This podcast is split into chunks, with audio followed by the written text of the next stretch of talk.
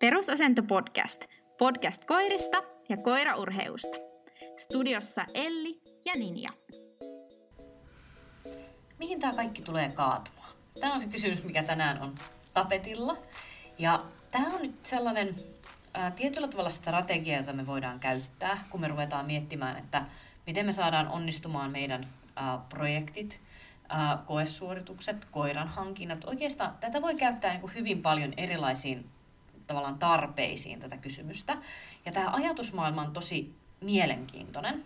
Mä just tuossa hetki sitten, jos nyt en ihan väärin muista, niin tämä oli Ryan Holiday, joka oli kirjoittanut tällaisen kirjan kuin uh, The Obstacle is the Way.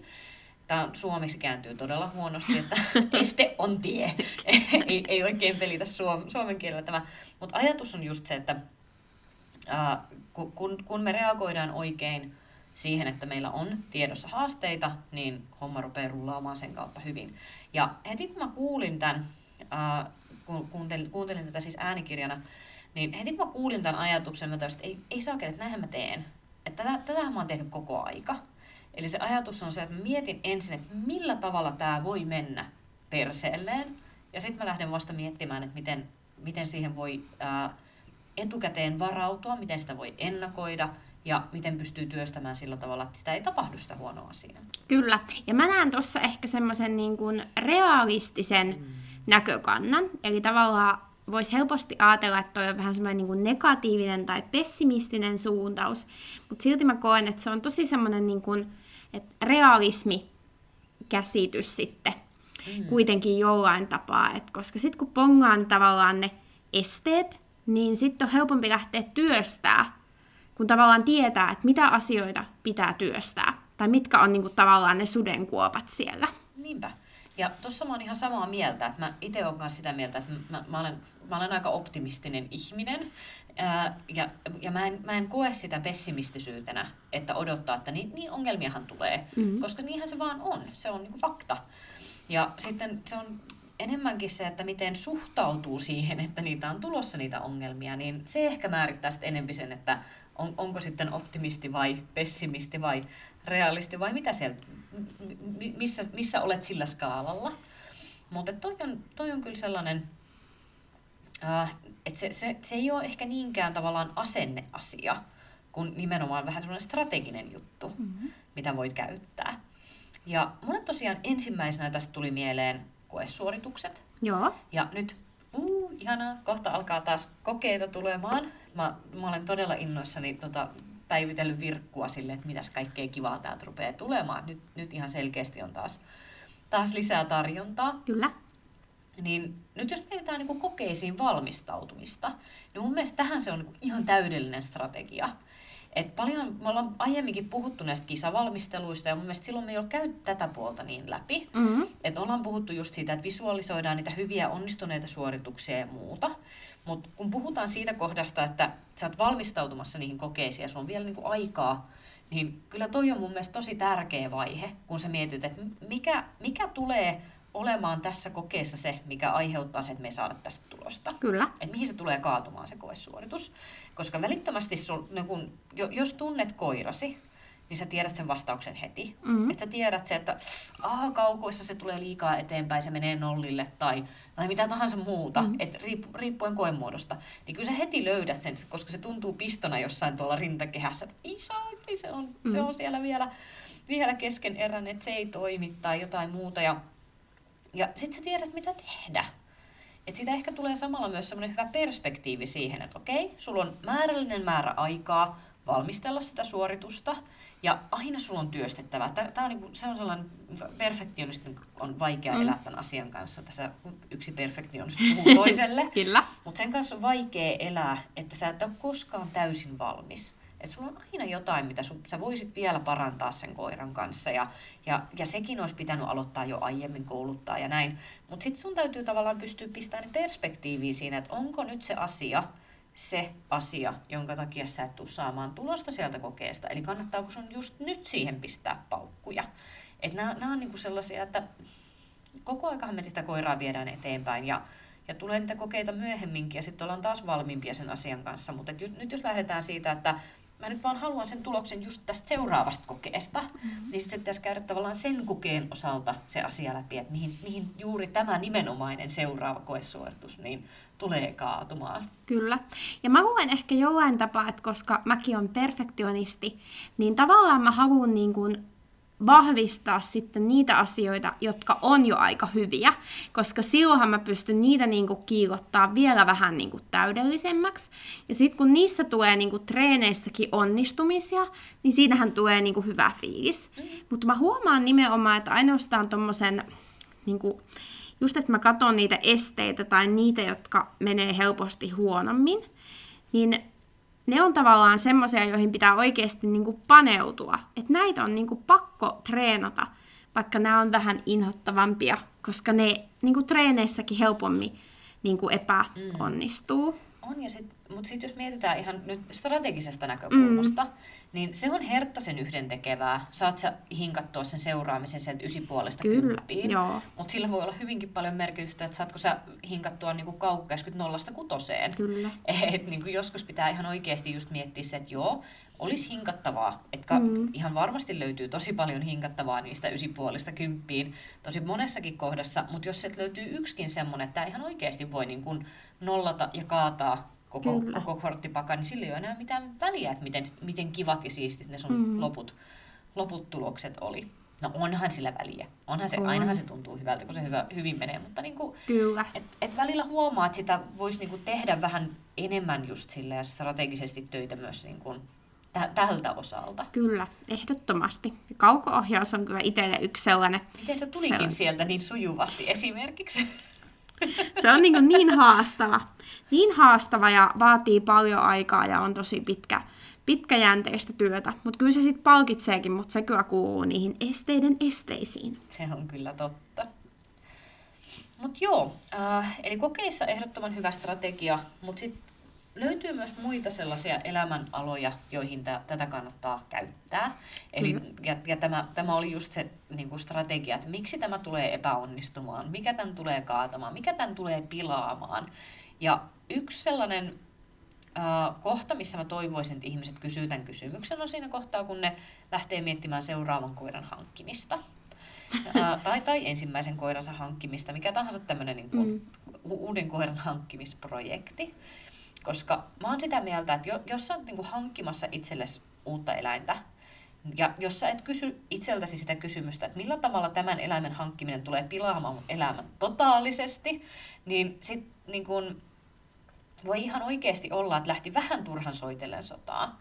Ja okei, se voi ehkä olla vähän kärkkäästi sanottu, että se niin kuin, ko- koira tulee pilaamaan sun mm. elämässä, mutta kun ihan oikeasti niistä voi joskus tulla sellaisia, että, että se, se koira onkin niin ihan hirveä riippakivi, tai voi tulla jotain semmoisia niin isoja konflikteja lauman sisällä, joka aiheuttaa sen, että täällä on ihan oikeasti isojen kysymysten äärellä, että miten mä saan tämän toimimaan, että Kyllä. nämä koirat ei niin kuin, tapa toisiaan täällä tai, mm. tai on muuten koko aika niin kuin, tukkanuotaisilla, mikä taas ei ole kenellekään hyvä ratkaisu. Mm. Niin tavallaan se, että jos lähtisi siihen koiran hankkimisprojektiinkin sillä ajalla, että okei, mä haluan tollasen, no miten tämä tulee pilaamaan kaiken? Ja sitten kun sä tavallaan otat, otat hetkeksi aikaa sen synkimmän linssin, minkä mm. sä löydät, ja sä katsot, että no tää tulee, tää tulee aiheuttamaan vaikka sen, että no nämä kaksi koiraa rupeat sitten tappelemaan keskenään sen takia, että niiden ikäero on niin pieni, mm. tai se mm. temperamentti on sitä ja tätä, tai toinen niistä ei ollutkaan sosiaalinen samalle sukupuolille, ja silti, silti halusi mm. ottaa sama suku, sama, samaa sukupuolta olevan koiran, niin kaikki nämä tämmöiset on sellaisia, että et ky- kyllä sen tuntee sit siellä jossain syvällä sielusta, että onko se ihan niin kuin, ähm, realistinen. Eli jos tuntuu siltä, että uu, joo, tosiaan, näinhän tässä tuleekin käymään, että tämä on niinku ihan täys katastrofi, että ei tästä tule yhtään mitään, niin totta kai sit sä voit ennakoida sen sillä, että hanki sitä koiraa, että sä voit vielä perua ne kaupat tai mitä tahansa muuta. Ja sitten taas jos on sellainen, että, että sä näet sen realistisena riskinä, ja sä näet sen niin kuin mahdollisen negatiivisen lopputuloksen, mutta sä löy- saatat löytää sitten kuitenkin sen keino, että millä sä saat tavallaan ylitettyä sen mm. ongelman. Mm. Et yksi tämmöinen sellainen ilmiö, mitä mä en itse täysin ymmärrä, on se, että ihmiset ottaa esimerkiksi tosi pienellä ikäerolla pentuja. Joo. Et sulla on periaatteessa kaksi kasvavaa koiraa siinä. Mulla on sellainen että mä en ikipäivänä selviäisi siitä, että mm-hmm. mä, mä todellakin toteaisin, että se pilaisi mun elämän ihan täysin, jos mä ottaisin kaksi, kaksi samanikäistä pentua tai hyvin lähellä toisiaan olevaa. Mutta jos sulla olisi esimerkiksi tämmöinen, että sä nyt ehdottomasti haluat, haluat tällaisen kombinaation itsellesi, niin esimerkiksi tämä on niin mun mielestä hyvin tyyp, semmoinen mun, mun uhkakuva. Se, se ensimmäinen, mikä mulle tulisi mieleen, että ajatellaan vaikka, että nyt tässä Eli villiintyjä ostaa itselleen postimyynnistä kaksi malinoispentua. Joo. Ja lähtee niiden kanssa pyörittelemään tuolla. No ensinnäkin aika vuorokaudessa on rajallinen määrä, mikä Kyllä. tarkoittaa sitä, että joutuu tekemään aika paljon kompromisseja niiden koirien kouluttamisen suhteen. Ja voi käydä hyvinkin niin, että ne pennut laumautuu keskenään enemmän kuin ne laumautuu tai tavallaan sitoutuu mun kanssa työskentelyyn ja mun kanssa ää, suhteen luomiseen. Mm-hmm. Ja sitten kun ne kahdestaan on laumautuneet keskenään, ne kaksi pönttöpäätä siellä vaan niin kuin meuhaa keskenään kaikki lenkit ja unohtaa mun olemassaolon. Ja siinä kohtaa, kun mittariin kilahtaa seitsemän kuukautta, niin se tulee semmoinen kauhukaksikko, että niitä ei pysty pitämään aisoissa millään, niitä ei pysty pitämään vapaana yhdessään missään, missään koska ne lähtee hallinnasta. Ja sitten Elli saa tota, sellainen kauhu koirakon maineen, että kaikki kiertää kaukaa kiljuen, kun mä tuun vastaan mun hullun malinoislaumani kanssa. Tämä olisi esimerkiksi semmoinen, näin, mm. näin se tulee pilaamaan kaiken skenaario. Ratkaisu, älä ota kahta malinoispentua yhtä aikaa. Mutta sitten taas saattaa, siitä saattaa niinku löytää myös sen, että okei, no jos sä nyt ehdottomasti haluat ottaa kaksi pentua yhtä aikaa, Ää, sääntö numero yksi, älä ota malinoisseen. Mm. Eli toivotaan, että se rotu on silloin joku pikkasen ää, eh, ehkä niin kuin kevyemmin käsiteltävä. Ja sitten toinen on se, että sit sä voit nähdä vaikka se, että okei, no tää tulee viemään aikaa, mutta hei, mulla on nyt aikaa, resurssit löytyy siihen. Et nyt kun mä panostan siihen, että mä teen molempien koirien kanssa erikseen paljon töitä, mm-hmm. mä erikseen lenkitän niitä paljon, mä luon niihin tosi hyvän ja vahvan suhteen, niin sittenhän se voi olla sillä tavalla, että vau, oikeasti, nyt mä sain tämän homman toimimaan. Mulla on hyvä suhde molempien kanssa. Ja, ja nämä molemmat pelittää kivasti. Ja ne pelittää kivasti niin kuin yhdessäkin. Mm. Ja ka- kaikki kolme kimpassa ja kaikilla on mukavaa, niin onhan se mahdollista. Mutta jos sulla ei tuu sitä semmoista tavallaan uhkakuvaa siitä, että entä sitten, jos mm. ne laumautuukin keskenään, ja entä jos, entä jos me jäänkin siinä kolmanneksi pyöräksi, ja, ja niillä on ihan omat bileet siellä keskenään, koska koirien on helpompi luoda mm. ke- keskenään se side pääsääntöisesti, kuin mitä koiran on helppo luoda side, side siihen niin kuin ihmiseen. Niin mahdollisuuksia on, mutta täytyy, täytyy pystyä miettimään strategisesti se, että mitä se vaatii. Ja se yleensä lähtee, siitä tulee hyvin voimakas motivaatio miettiä, että miten sen homman saa toimimaan. Sitten kun on hetken aikaa mehustellut itseensä siinä mielikuvassa, että miltä se tuntuu, kun ne kaksi seitsemän kuukauden ikäistä, malinoissia on just lähteneet juokseen jonnekin saakeli villakoiran luoksi, jonka näki pisteenä horisontissa ja sä juokset siellä perässä niin, että kengät lentää jalasta ja tukka päästä. Niin tämä on niinku se et sen jälkeen tulee yleensä tosi hyvä motivaatio, että okei, nyt täytyy miettiä vielä tämä juttu ei uudestaan. Kyllä.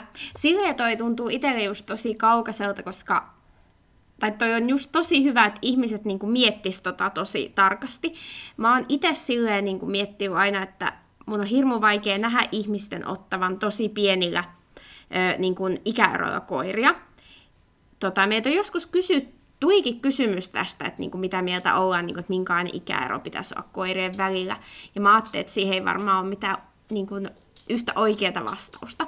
Mutta mä oon aina jotenkin ajatellut, että se koirahankinta on niin iso prosessi, ja se yksilö on siinä niin kuin tärkeä, että mä haluaisin tavallaan laittaa itse henkilökohtaisesti siihen yksilöön tosi paljon niin kuin paukkuja. Mm. Että et, niin kuin kai sitä aina itse ajattelee sit sitä koiraa niin, että se kun ajattelee, että ottaa aktiivisen koiran, niin tavallaan niin kuin joku vuodeikäinenkin koira, niin kyllä se ohjaajalta vie aika hitsisti niin kuin paukkuja. Että et mun on vaikea niin kuin nähdä, että siihen jotenkin jäisi semmoinen tyhjiä, johon pitäisi pitäisi olla sit joku täyttämässä sitä tyhjiötä. Niin mm. se on jotenkin haastava ajatus. Ja sitten myön, myönnän myös ajattelevani tosi paljon niin, että, että niin kuin, ihminenhän hankkii aina koiran itselleen, ja teistä tulee se parivaljakko. Te olette niin kuin se kompo. Sen takia ihmiset hankkii koiria. Eli mun on vaikea nähdä sellaista, että ihminen hankkii koiran, kun tuon toisen piti saada niin kuin kaveri. Mm. Et, mä, mä saattaisin nähdä ton, tiedätkö, nyt, nyt saatan mennä vähän harhaan tässä, mutta mä voisin kuvitella, että esimerkiksi vinttikoirien kanssa voisi Joo. olla ihan kiva sille, että on että ne, et ne juoksuttaa toinen toisiaan. Kyllä, joo. Et, et se saattaisi olla sellainen koiratyyppi, että joo, mikä ettei. Mm-hmm. äh, koska ne harvoin, harvat vinttikoirat on lähtökohtaisesti mitään hulluja rettelöitsijöitä. Mm. Että ne voi olla niin kuin ihan, ihan ok. Mutta kyllä se, kyllä se mun mielestä on just kanssa, että se ensimmäinen kaksi vuotta on niin työlästä. Ja mä oon itse huomannut silleen, että kun on ollut näitä ihmisiä, jotka on ottanut pienillä ikäeroilla, niin se on usein tullut silloin, että on niin yhden pennun on saanut sit kaikista työläimästä pikkupentuvaiheesta yli. Joo. Et se, se on se pieni hetki niin kuin rauhaa ennen hormoneja, Mm, joo. kun, ne lähtee miettimään. että Tähän kohtaan olisi ihan hyvä ottaa toinen pentu. Uh, jos on sellainen olo, että sul, sul on just niin kuin, joku yli viisi kuukautinen mm. pentu, ja on sellainen olo, että kyllähän tässä toinenkin pentu menisi että odota vaan, Kyllä. koska siellä voi tulla ylläreitä vastaan teini-iässä. Et se on, se on niin kun, jos mietitään just sitä, että mikä olisi hyvä minimi-ikäero, niin mä oon se, että teini-ikä ohi ja mieti sitten, koska sit sä näet, mitä se tulee olemaan. Mm. Et missään nimessä silleen, että sä oot just saanut semmoisen niin kun pikkupentuvaiheen ohi, mutta sä et tiedä vielä, että minkälainen te- teinarin vaihe sieltä on tulossa, niin siihen Mm. ei todellakaan. Sitä, sitä en haluaisi kenellekään, että sulla on yhtäkkiä niin kuin, äh, raskas teini-ikäinen koira. Et jotkuthan on semmoiset, että niille ei tule niinku mitään, että ne on ihan kauhean mukavia Mm. ja lepposia koko, koko teini-ikänsä ja joidenkin kanssa on niinku ihan hirveätä kädenvääntöä. Kyllä. Niinpä. Niin se, että et, et se ja pentu, just pikkupentu silleen, että sä oot koko aika sitä toista raahaamassa pissalla ja toisen kanssa väännät kättä jostain, että käydäänkö me syömässä naapurin pena vai ei. Niin Kyllä. Se, se ei ole herkkua kenellekään. Niin, kyllä. Ja sitten tämä on ehkä vähän tämä negatiivinenkin ajatus, mutta aina niin kuin, kun miettii, että mikä voi mennä niin kuin pieleen, niin mun mielestä semmoinen on ihanan positiivinen ajatus, että siinähän se kaksi menee, kun yksikin menee. Mutta niin kuin, miksi mulla on yksi koira, niin yksi koira on vähemmän kuin kaksi koiraa, eli niin kuin kaksi koiraa ei mene siinä kuin yksi koira. Koska se on aina niin kuin tupla kaikkea Niin. niin kuin että, että se ei tarkoita, että niin kuin kaksi koiraa olisi huono juttu, mutta ei mun mielestä voi itselleen niin kuin sellaista ajatusta myydä, myydä, että siinä se kaksi menee kuin yksikin. Mm, niinpä. Että niin kuin se realismi tavallaan, vaikka onkin, to, pitää olla positiivisuutta ja go with the flow, mutta, mutta kuitenkin jotain siellä pohjalla. Ja varmasti, siis toki tämä meidän niin kuin mielipide tästä aiheesta, niin se toki määräytyy jonkun verran siitä meidän koiratyypistä. Kyllä. Et kun meillä on aktiivisia koiria, jotka on, niin kuin, ne, ne, ne on työläitä, Kyllä. työläitä rotuja. Et sitten taas niin kuin tiettyjen yksilöiden kanssa, että mulla voisi olla vaikka kymmenen katlaa, ja se niin. olisi ihan yhtä helppoa kuin yksi Kyllä. katla. Että vaan söisi kymmenen kertaa enempi, mutta siinähän se jo, joskus saattaisi tulla, että, että nukkumapaikat loppuu kesken, mutta kun se on hirvittävän helppo koira, niin mikä siinä? Kyllä. Mutta sitten taas niin kuin kaksi Mauria tai kaksi Riitta-Liisaa, niin se olisi jo niin kuin, se olisi kenelle tahansa jo vähän tuumatsia. Niinpä. Mutta tuosta vielä tuosta, että millä tavalla tulee menee pilalle, niin tota, just mietin tässä varmaan viime viikolla, että, että pitäisikö tota, niin, Kertulle hankkia vaan sellainen lemmikkisiili, että hankittaisiko niin lemmikkisiiliä. Sitten mä voin miettiä, että mikäköhän siinä voi niin mennä niin kuin pieleen, että mä voin olla niillekin niin kuin allerginen ja Kertulla on nenä täynnä piikkejä ja täällä ei kohta nuku kukaan, kun se tota, sitä paimentaa. Ja, niin kuin, näin. En mennyt siiliyhdistyksen sivuille Se on hyvä. tutustumaan. Se on hyvä linja, että et ostanut Kertulle siiliä. Siinä kohtaa olisi saattanut kyllä my- myös tulla pieni interventio tästä kohtaa, että no niin, niin, ja pistetäänpäs nyt se siiliyhdistysten sivu sieltä pois ja avataanpas nyt se BC-pentuvälitys ja katsotaan, mitä siellä on tarjolla. Kyllä. Voi kauheeta. Oi voi. Joo. No viimeinen, mikä on hyvä, hyvä tälle ajatusmallille, tavallaan ää, kä- käyttötarve, niin on erilaiset projektit. Eli no yhtenä esimerkkinä se, että kun ruvettiin miettimään vaikka nyt tätä perussantopodcastin Mm-hmm. ää, tekemistä, ja siinä vaiheessa, kun oltiin tietysti ihan hypessä, että oh, vitsi, vähän kuin mahtava idea, tästä tulee niin, niin kivaa ja, ja to, tosi mahtavaa, niin mä niin kuin, ta, taas niin kuin lähti se ajatusprosessi, että no niin, nyt meillä on mahtava ajatus, tässä on paljon potentiaalia, ää, mihin tämä tulee le, niin kuin leviämään. Ja se oli ihan siellä niin kuin keskustelun alkuvaiheessa. Mä muistan, mm. että me niin kuin käytiin tämä asia läpi. Että mä totesin, että meillä on, me ollaan molemmat niin kiireisiä, mm. meillä on niin paljon erilaisia niin kuin juttuja tehtävänä ja meillä on mon- monta kiinnostuksen kohdetta ja, ja, ja huidellaan menemään ties missä. Niin mä että, että meillä on pakko olla säännöllinen aika. että meillä, meillä on se tietty viikoittainen ää, tapaamisaika, me käytetään näin ja näin paljon aikaa. Ää, ja, ja ihan oikeasti niin kuin mietitään läpi se, että onko meillä mahdollisuutta siihen. Mm. Eli sitten tavallaan, että kun miettii just, että no niin, mikä tulee pilaamaan tämän projektin, niin se oli se, niin kuin, että oikeastaan ainoa, mikä mulle tuli mieleen, on se, että ää, sit siinä, siinä olisi voinut käydä sillä tavalla, että nyt sitten ää, pistettiin ajatus tulille ja seuraavan kerran nähdäänkin vasta kolmen kuukauden päästä. Mm. Että ei oliko meillä se joku juttu, mitä me mietittiin viimeksi, en mä muista, en mäkään, no niin, jatketaan vaan elämää. Mutta heti kun se oli silleen, että no niin, jos se johonkin tulee kaatua, niin se tulee kaatua siihen, että meillä on niin, kuin, niin, niin paljon kaikkea muutakin tekemistä. Kalenterit esiin, riittääkö sulla aikaa, onko meillä yhteisiä aikoja, tosta, tiistai-aamupäivä, mm. se on siinä. Kyllä. Ja, ja si- siitä sitten lähti. Niin tavallaan just se, että, että kaikki tuommoiset projektityyppiset, niin ne kannattaa lähteä just miettimään, että okei, nyt mulla on tämä projekti, mihin tämä kaatuu. Ja sitten kun sulla on se että sä tiedät, että se tulee kaatumaan tähän, jos se johonkin kaatuu, niin sä pystyt tekemään asioita niin, että sitä ei tapahdu. Mm-hmm. Mut täytyy tässä välissä sanoa, että mun mielestä Pentu on aina projekti.